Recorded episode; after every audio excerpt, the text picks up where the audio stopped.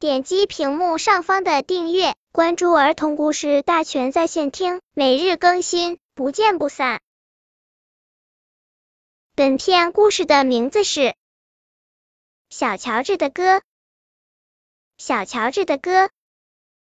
第二天，天刚蒙蒙亮，小乔治一家就起床了。兔妈妈给小乔治准备了一份营养可口的午餐，还给阿纳达斯叔叔写了一封信，然后把他们一起放到了小乔治的背包里。一定要当心呀！兔妈妈为小乔治准备好一切后，连声叮嘱：“你千万不能冒险！我希望天黑之前就能看到你和阿纳达斯叔叔安全回来。”妈妈，您就放心吧，我保证完成任务。小乔治拍着胸脯儿，调皮的说。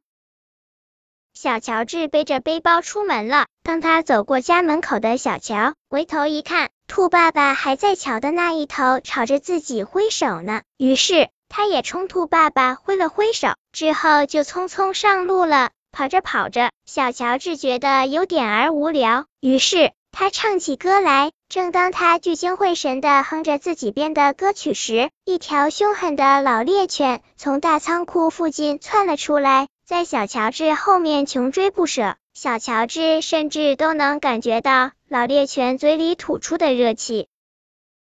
一开始，小乔治想着四处闪躲，可是怎么都甩不掉老猎犬。最后，他只能拼命奔跑，一口气跳过篱笆，越过石头，速度快到就像在空中飞翔一般。这个时候，他终于体会到小鸟说的飞是一种什么感觉了。他为自己拥有这种感觉而兴奋。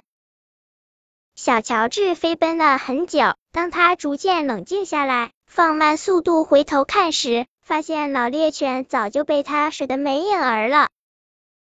小乔治高兴极了，这下总算是脱离危险了。他实在是累坏了，于是就在草丛中休息起来。从小背包里拿出了妈妈为他准备的丰盛午餐。当午餐吃完后，他觉得精神又回来了，于是收拾好小背包，继续赶路。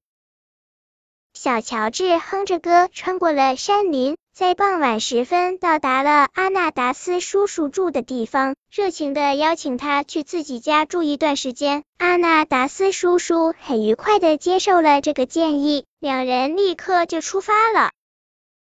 谢天谢地，回去的路上非常顺利。在天黑之前，小乔治和阿纳达斯叔叔就到达了兔子坡。